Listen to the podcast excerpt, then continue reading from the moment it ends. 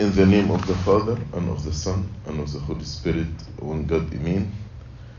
I wish you all a very blessed and happy Epiphany feast. When our Lord Jesus Christ was baptized in the Jordan River at the hands of St. John the, the Baptist, the Holy Trinity was manifested. That's why this feast we call it Theophania, because Theo means God, as we say Agios or Theos. Phania means manifestation.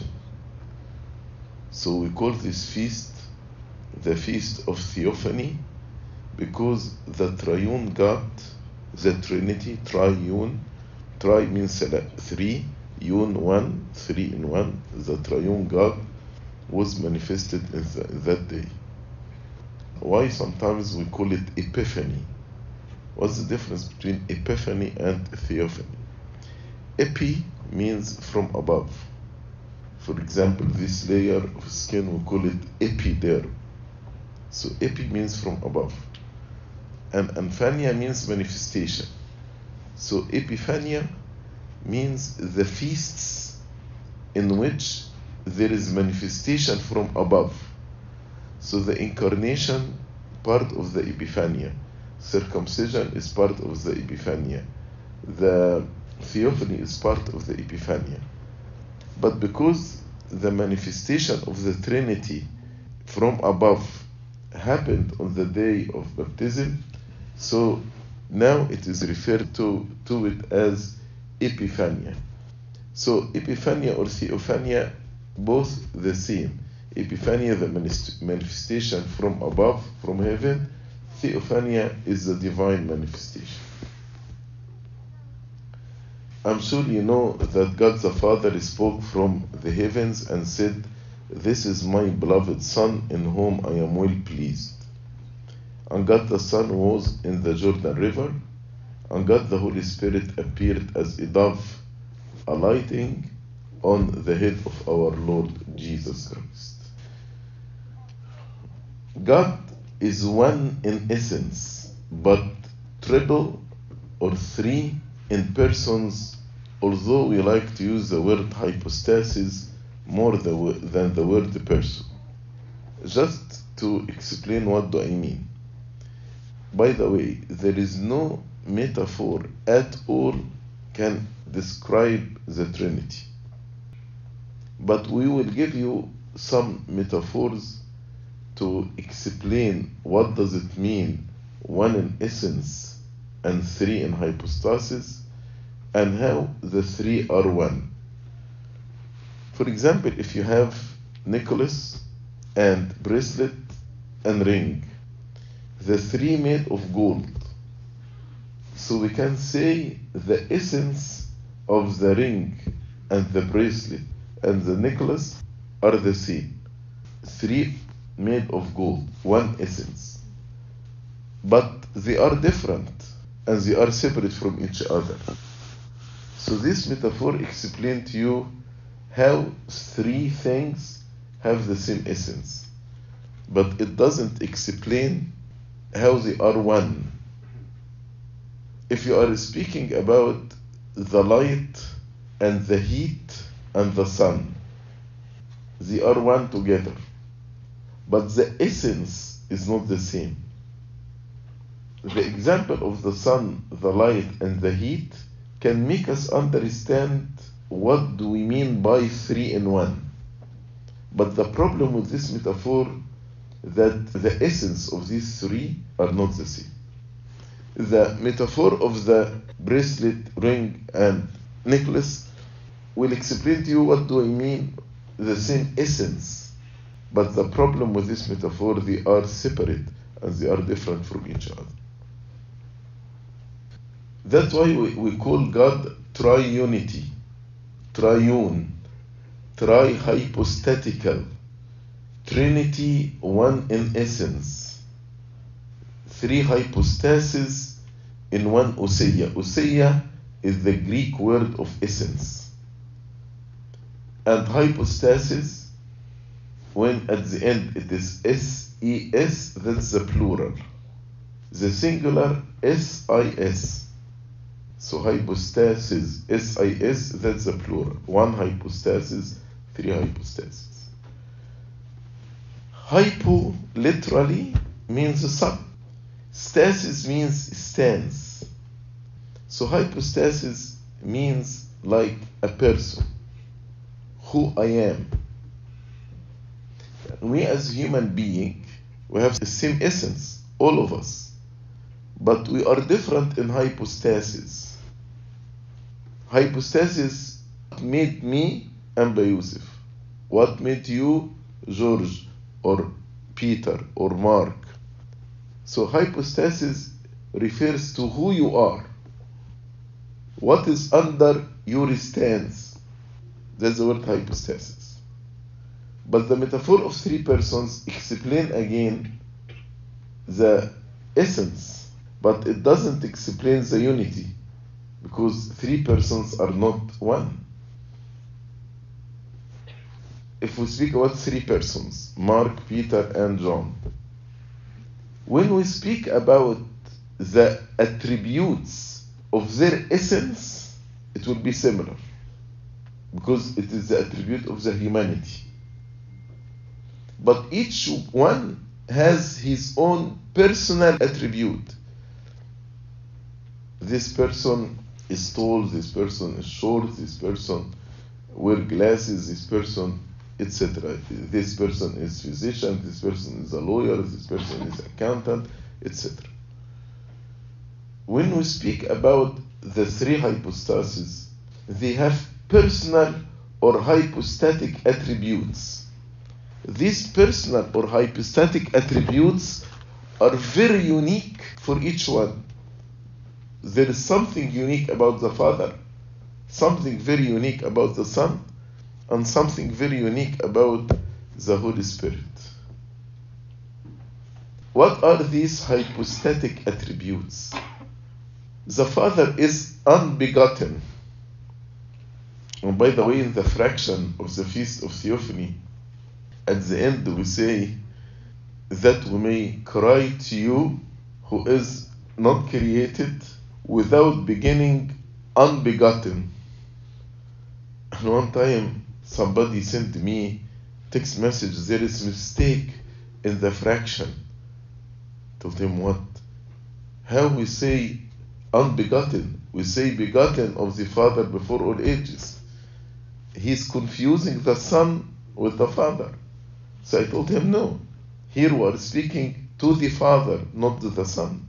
The Father is unbegotten, but the Son is begotten. So, what's unique about the Father? That He is unbegotten, He is the source. And the Son, what's unique about the Son? That He is begotten from the Father. And what's unique about the Holy Spirit? That He proceeds from the Father. We cannot say the Son proceeds. We cannot say the Father proceed. We cannot say the Holy Spirit is begotten. So what's unique about the Father? He is the origin, the source, from whom the Son is begotten and the Holy Spirit proceeds. The revelation of Trinity exalt Christianity without comparison above any other religion or any other confession of faith. Because simple monotheism, the religions that believe in just there is a God, this God cannot be relational because one exists by himself. In order to have relation, there has to be another. So if God is just monotheism, not Trinity, then there is no relation within Himself or with us. Because if there is a relation started with the creation of the humanity, then this relation is something new for God. And means also God is not self sufficient. He needed to create us in order to have a relationship.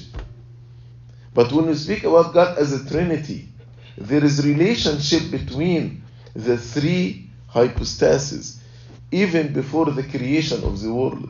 As we read in John chapter 17, the Son was speaking to the Father and he told him, The love with which you loved me before the creation of the world. So there is relation between the Father and the Son, relationship of love. This dogma of Trinity indicates the fullness of the mystical inward life in God. Inward life means the life with Himself and with the other two hypostases. God doesn't need to create us to be satisfied in relationship. God is love, and the love of God cannot merely be extended to the world created by Him. But there is love between the three hypostases even before the creation of the world. So in the Holy Trinity, this love is directed within the divine life also before the creation of the cosmos. And this dogma also, the Trinity, indicates the closeness of God to the world. In other religions, they speak about God who is above us, and that's it. But in Christianity, yes, God is above us, God is with us, God is in us. God is above us, God the Father. No one has seen the Father. But He connects with us through His Son. God the Father is the ever flowing source. He is the foundation of all being. He is the Father of all mercies. But He sent His Son to be with us, Emmanuel, in order through the Son we can connect to the Father. So Emmanuel, God with us, is the Son, who for the sake of the divine love has manifested Himself to us as man, so that we might know and see with our own eyes that God is with us, Emmanuel. And when He sent the Holy Spirit, God is in us. You are the temple of God. And the Holy Spirit is within you. He is within us by His power and grace.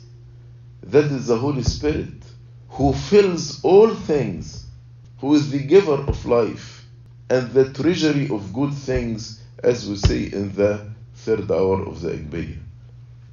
The treasury of all good things. Also, the three persons of the three hypostases are not simply forms or isolated manifestation or just attribute or activity. Some people try to explain the Trinity like the vapor, ice, and water. But this is a heretical explanation because vapor, ice, and water are three forms. The Father does not change his form to be the Son, then change his form to be the Holy Spirit, like how the water can be vapor or can be ice. No, they are beings. Being called the Father, another being called the Son, another being called the Holy Spirit. Also, isolated manifestation means what some people explain Trinity. In the Old Testament, God the Father.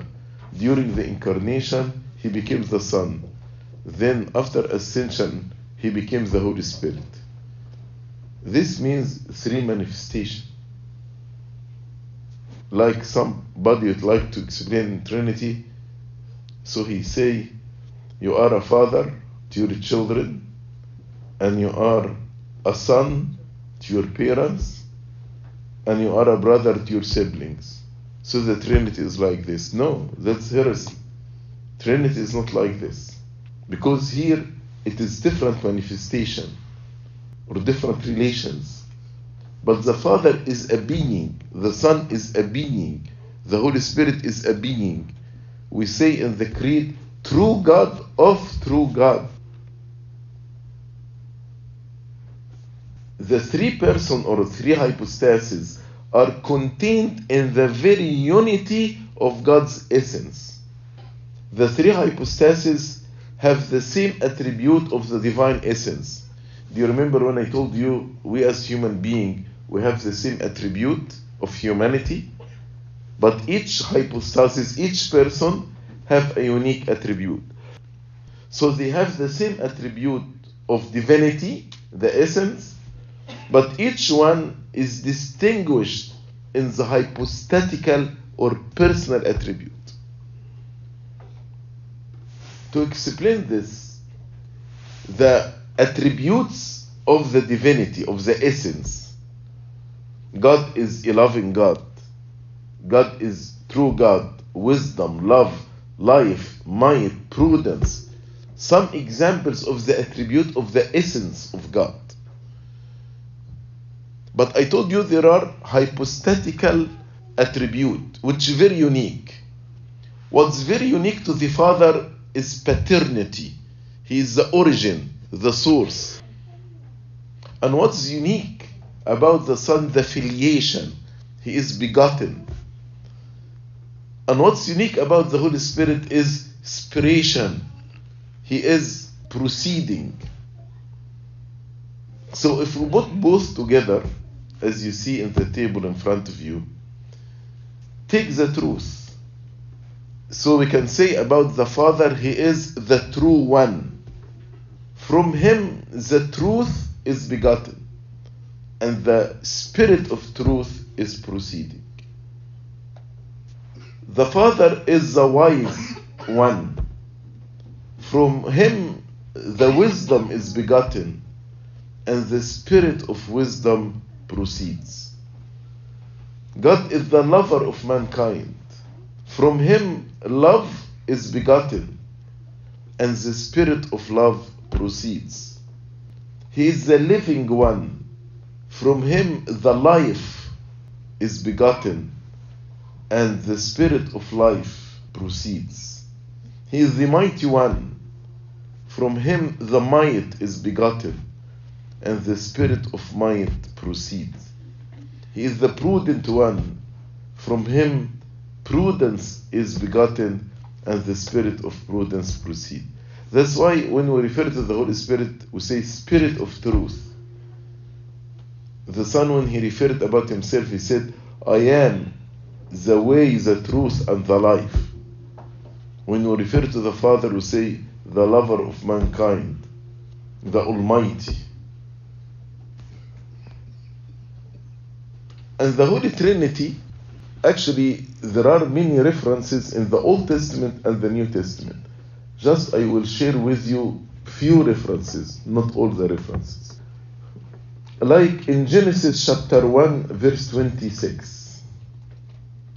And God said, Let us make man in our image after our likeness. So here, plural. It is not a singular person is speaking in plural. In some language, like in Arabic language, a person can speak in plural to exalt himself. I can say, we so and so, referring to myself. But in Hebrew, this doesn't exist. In Hebrew, if it's plural, then it is more than one person. So here God said, let us, let us, not let me, make man in our image after our likeness. What about Genesis 3:22? And the Lord God said, Behold, Adam is become as one of us. One of us. Who are us here? The Trinity. To know good and evil. Psalm 2, verse 7. The Father is speaking to the Son. Thou art my Son. This day I have begotten thee. Which day? Let me explain the filiation. When we say the Son is begotten from the Father, this doesn't mean it is an event happened and ended. No. When we say the light is begotten from the sun, S U N, so the light all the time, all the time, coming from the sun. In the same way, the sun, S O N, all the time is begotten from the Father. So this day doesn't refer to a certain day, but refers to a continuous filiation from the Father. Psalm 33, verse 6 By the word that is the Son of the Lord, that is the Father, were the heavens established, and all the might of them by the Spirit of his mouth. So here you can have the Son, the Father, and the Holy Spirit. Psalm 142:12 Thy good spirit shall lead me in the land of uprightness. Thy, speaking to the Father, good spirit. So the spirit of the Father. Isaiah 48 16, it's a beautiful verse. The Lord God, the Father, and His Spirit, the Holy Spirit, has sent to me, then to the Son to the world. So it is very clear. The Father and the Spirit, the Holy Spirit, sent to me, sent the Son. In New Testament, Matthew 28, verse 19, Go ye therefore and teach all nations, baptizing them in the name of the Father and of the Son and of the Holy Spirit. Very clear. John 15, 26. But when the Comforter, that is the Holy Spirit, is come, whom I, the Son, Jesus, will send unto you from the Father. So here the Holy Spirit and the Son and the Father. Even the Spirit of truth, which proceeds from the Father, he shall testify of me, of the Son. He, the Holy Spirit, shall testify of me, of the Son. I want here to explain two different words the word send and the word proceeds. Proceed is an eternal action. The Holy Spirit is proceeding from the Father all the time. As I told you, the Son is begotten from the Father all the time. The Holy Spirit proceeds from the Father all the time. Sending is different than procession. Sending happened in time. When the Son, Jesus Christ, ascended to heaven, He sent the Holy Spirit. That's why He said, Whom I will send unto you from the Father. So sending is different from procession. I think the Catholic Church confuses sending with procession. That's why in their creed they added who proceed from the Father and the Son. It's very clear in John 15 the Holy Spirit proceeds only from the Father, not from the Son. And I told you the Son filiation means begotten. So in Latin, the Son is filioque. So proceed from the Father and the Son. When you, you, you read about the great, great schism between East and West that happened in year 1054, it was you like about the filioque. What's the filioque? When they added the Son to the creed. When the Catholic Church added the word the Son to the creed. And they said the Holy Spirit proceeds from the Father and the Son. That's why the East split from the West.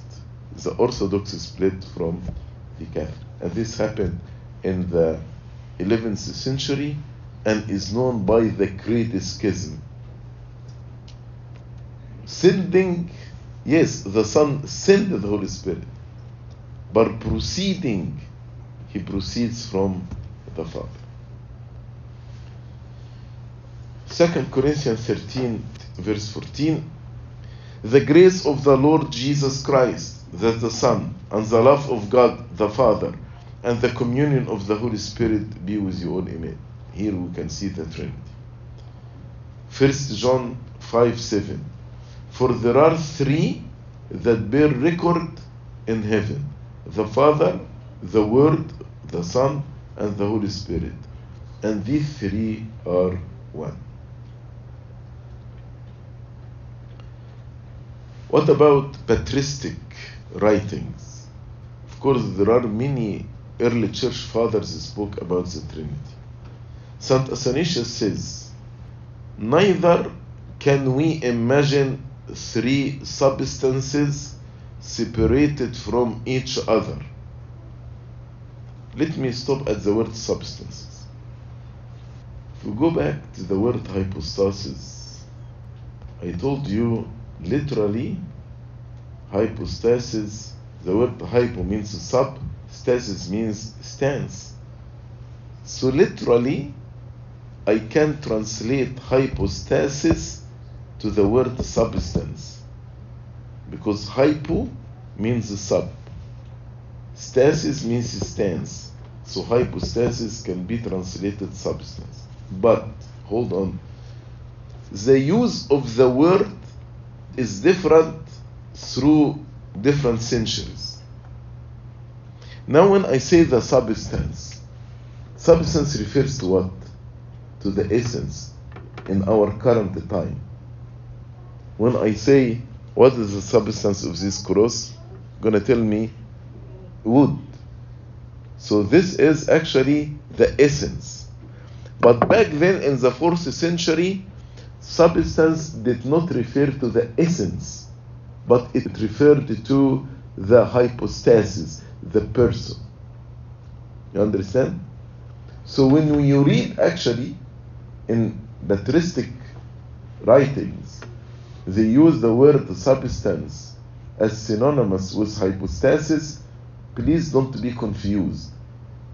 Because the use of the word changed from time to time. In the fourth century, it meant hypostasis, but nowadays it means essence. I hope this is clear. So when Saint Athanasius said, Neither can we imagine three substances, means three hypostases, separated from each other. We cannot imagine that the Father and the Son and the Holy Spirit separated from each other as a result from their bodily nature in the case of men. When you speak about three persons, they are separated from each other. But when you speak about the three hypostases, they are not separated from each other. Lest we hold a plurality of God like the heathen, polytheism, to believe in more than one God. No, one God, but three hypostases. And St. Athanasius used this metaphor. He says, if you have a spring of water, and from this spring there is river flows, the spring is not the river, but both are one, and both have the same essence. Right? But just as a river produced from a well or a spring is not separate, and yet there are in fact two visible objects and two names of the spring and the river, but they are one, united with each other and one in essence. But how this cannot be used as a metaphor for the Trinity? Because these are two, but the Trinity are three. And as I told you, there is no metaphor at all that can describe Trinity. You have to put more than one metaphor together in order to understand what Trinity is. St. Athanasius continues and says, For neither is the Father the Son. The Father is not the Son. That's why I told you when we say before in the Old Testament he is called the Father, and then in the New Testament is called the Son, and after ascension called the Holy Spirit, that's a heresy. The Father is not the Son, nor the Son is the Father. For the Father is the Father of the Son, that is the hypostatical attribute of the Father, and the Son is the Son of the Father. That is the hypostatical attribute. He is begotten. For like as the well is not a river, the well is not a river, nor the river a well or the spring, but both are one, and the same water which is conveyed in a channel from the well to the river, one in essence and united with each other. St. Athanasius continues. So the Father deity passes into the Son, that's the essence, without flow and without division. Here we see the river passes from the well to the river. But no, when we say the deity of the Father passes to the Son, without flowing, it's not like how the water comes from the and flow into the river. Without flowing and without division, there is no division between the deity of the Father and the Son. They are one. For the Lord says, I came out from the Father and I am come. John 16 28. So I came out doesn't mean the essence of the Father or the deity of the Father is flowing into the Son. No. Sometimes when it is difficult to describe something, you say it is not like this and it's not like this and it's not like this. Can you tell me how it looks like? No word can describe. That's, that's why many times when we speak about God, we say without beginning, without end, without timeless. You know, He's not this and He's not this and He's not this and He's not this. But because there is no word can describe who He is. St. Athanasius continue. But He is ever with the Father, and He is in the bosom of the Father. Not was ever the bosom of the Father void of the deity of the Son, from eternity to eternity. So the specific relation of the Son to the Father, from whom He is begotten, is precisely as Son. This relationship is quite different from the relationship of the Holy Spirit, like breath proceeds from His mouth. You may tell me why you don't use the word uh, the Holy Spirit begotten from the Father. Why you are using two different words, begotten for the Son and proceeds for the Holy Spirit? Because these are two different relationships. If you ask me how different, I will tell you I don't know. But they are different. Like the heat comes from the sun, S U N, is different how the light comes from the sun. The Son drives from the Father in a way appropriate to the Son as Son. And this we call it generation. Generation. But the Spirit drives from the Father in a way appropriate to the Spirit as the Spirit, we call it procession. So the Son, unoriginally begotten. What do you mean unoriginal? He's not the origin. The origin is the Father, but he is begotten. And the Spirit, unbegottenly proceeding. Unbegottenly means he is not begotten from the Father, but he proceeds from the Father. And both quite ineffably. You, you cannot describe. I think they asked St. Athanasius what is the difference between generation and procession. He told them, if you can explain to me how St. Mary gave birth to Christ without seed of man, I will answer you the difference. But what he is trying to say, it is a mystery. And usually we refer to God incomprehensible.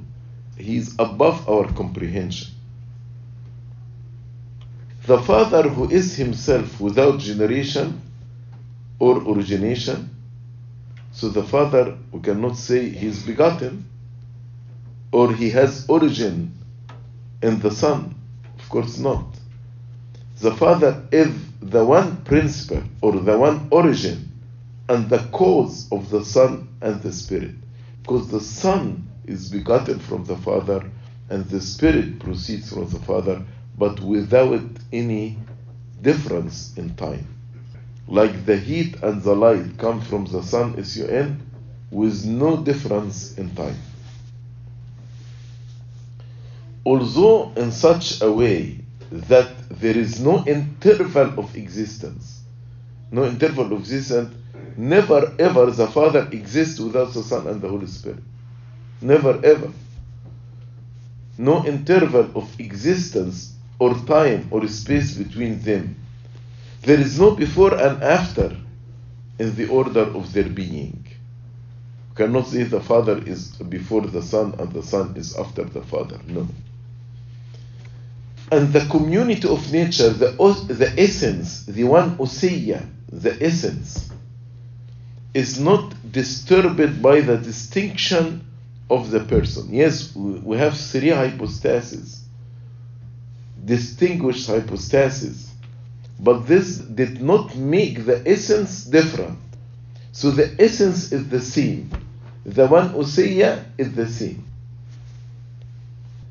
And the particularization note of the persons, what make the Son particularly the Son, and what make the Holy Spirit particularly the Holy Spirit, are not confound this particularization of the Son and the Holy Spirit and the Father, not confounded in the community of their being. Not because they are one essence, then there is no clear distinguish between the Son and the Father and the Holy Spirit. So now we finished the theological part, and I hope it's clear. But what does this mean to me? This manifestation of the Trinity. What does this mean to me personally? How can I benefit from this? That's what we're going to discuss right now. Our relationship with the Holy Trinity. The Son is the bridegroom. Many verses in the scripture speak about the Son. And John the Baptist said about the Son, he is the bridegroom. And John the Baptist, he is the friend of the bridegroom. If there is bridegroom, then there is a bride. Who is the bride? Us, the church, the assembly of the believers. And usually, when there is a wedding, there is one officiates the wedding. So the marriage between the Son and the church is done through the Holy Spirit. Through the Holy Spirit in the sacraments of the church. And the marriage goes in three steps. The first step is the proposal and the engagement. Second step is the civil marriage. When you go and marry in the court. Third step is the consummation of the marriage. When they live together as one, one flesh. That's why when you read in the Bible about Saint Mary, she is the wife of Joseph. The word wife is accurate because there was civil marriage between Joseph and Mary, although this marriage never ever consummated. They never ever lived as husband and wife. Legally, she is his wife. In our relationship with Christ, in his incarnation, he proposed to us. He asked us to marry him. When we accepted the Lord Jesus Christ to be our Lord, our Savior, our God, our groom, then the process of betrothal starts. The first step in the process of the betrothal is to prepare us to be fit to this bridegroom. Our bridegroom is the King of kings and Lord of lords. So the Holy Spirit in the sacrament of confession purifies us and cleanses us from our sins to be a suitable bride for the bridegroom. As we read in Ephesians chapter 5, to present the bride without blemish to the bridegroom. Then, in baptism, we are born of water and spirit. We are born a spiritual birth, rebirth, not of flesh but of spirit. As the Lord said to Nicodemus, He who is born of flesh is flesh, means carnal. But he who is born of the Spirit is spirit, which means spiritual. To be bride of the bridegroom, we need to be born of the Spirit. And in baptism, we put on Christ. As we read in Colossians chapter 3, verse 10, we put on new man, which is renewed in knowledge after the image of him that created him. And St. Paul said, You who were baptized, you put on Christ. Then in the confirmation, Myron, the Holy Spirit dwells in us. You are the temple of God, and the Holy Spirit abides in you. And then we become members of Christ. As we read in Ephesians chapter 5, verse 30, who are bones of his bones and flesh of his flesh. You can see the unity here. That's why when St. Paul spoke about the sin of adultery, he said, Can I take the members of Christ and make them members of a harlot? What are the members of Christ? It's me. Because now we are members of his members and bones of his bone, flesh of his flesh. Then in communion, the Holy Spirit descends on the bread and wine and on us too. Abuna in his prayer says, Send your Holy Spirit upon us and upon the bread and the wine. To change the elements into the body and blood of Christ and to make us one with Christ. He who eats my body and drink my blood abide in me and I in him. Through this betrothal, we become one with Christ. So God proposed to, us, we accept this proposal, then the Holy Spirit will make like the betrothal. But the consummation of the marriage, the full union with God, this happens in the second coming. That's why we, we hear about the supper of the wedding of the Lamb in the second coming. And St. Paul said, We are betrothed. I betrothed you. So now, in the stage of betrothal, the full union in the second coming of Christ. And now Christ is the Son. He is the Son of the Father. So in Him we become children of the Father. Because we are one with Christ. Do you remember when the Lord Jesus Christ said to Mary Magdalene after resurrection, I did not ascend to my Father and your Father and to my God and your God? How the Lord said about the Father, my God and how he said about the Father, your Father. Pay attention to what I'm going to say. I did not ascend to my Father by nature, and your Father by adoption, and my God by incarnation, and your God by nature. Again, again. When he referred to the Father as my Father, that's by nature. But when he referred to the Father as my God, that's by incarnation. Because incarnation he became man. And when he said referred to the Father, your God, that's by nature. He's our God. And when he said by your father, that's by adoption. The adoption is not like here on earth somebody fill some legal paper and does the adoption. No. The adoption happens through the marriage between us and the Son. That's how we enter into the family of God and become children of God.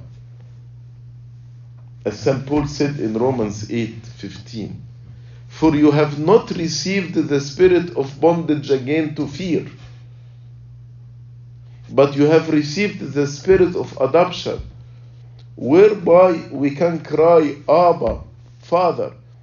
In the fraction of the Epiphany, the feast of Epiphany, we say, You granted us the grace of adoption through baptism, by which we can call you Abba, Father. Now, after we are baptized and born again, we can call God our Father. We can call him Abba. And St. Paul continues the Spirit itself bears witness with our spirit that we are children of God. If Abuna married a couple here and somebody said, Oh, this couple is not married. So Abuna comes and say, No, I married them. I bear witness. So the Holy Spirit, who united us with the Son, bears witness that we are children of God. So if Satan tried to say, No, we are not children of God, the Holy Spirit will bear witness. No, we are the children of God. And St. Paul continues in Romans 8:17, if children, then heirs, heirs of God and joint heirs with Christ. So how we will inherit the kingdom of God? Not by our merits, not by our virtues. No. We will inherit because we are children, because we are married to Christ, because we accepted Christ to be our Lord, our God, and our Savior, and our King, and our bridegroom. So, if children, then heirs, heirs of God, and joint heirs with Christ.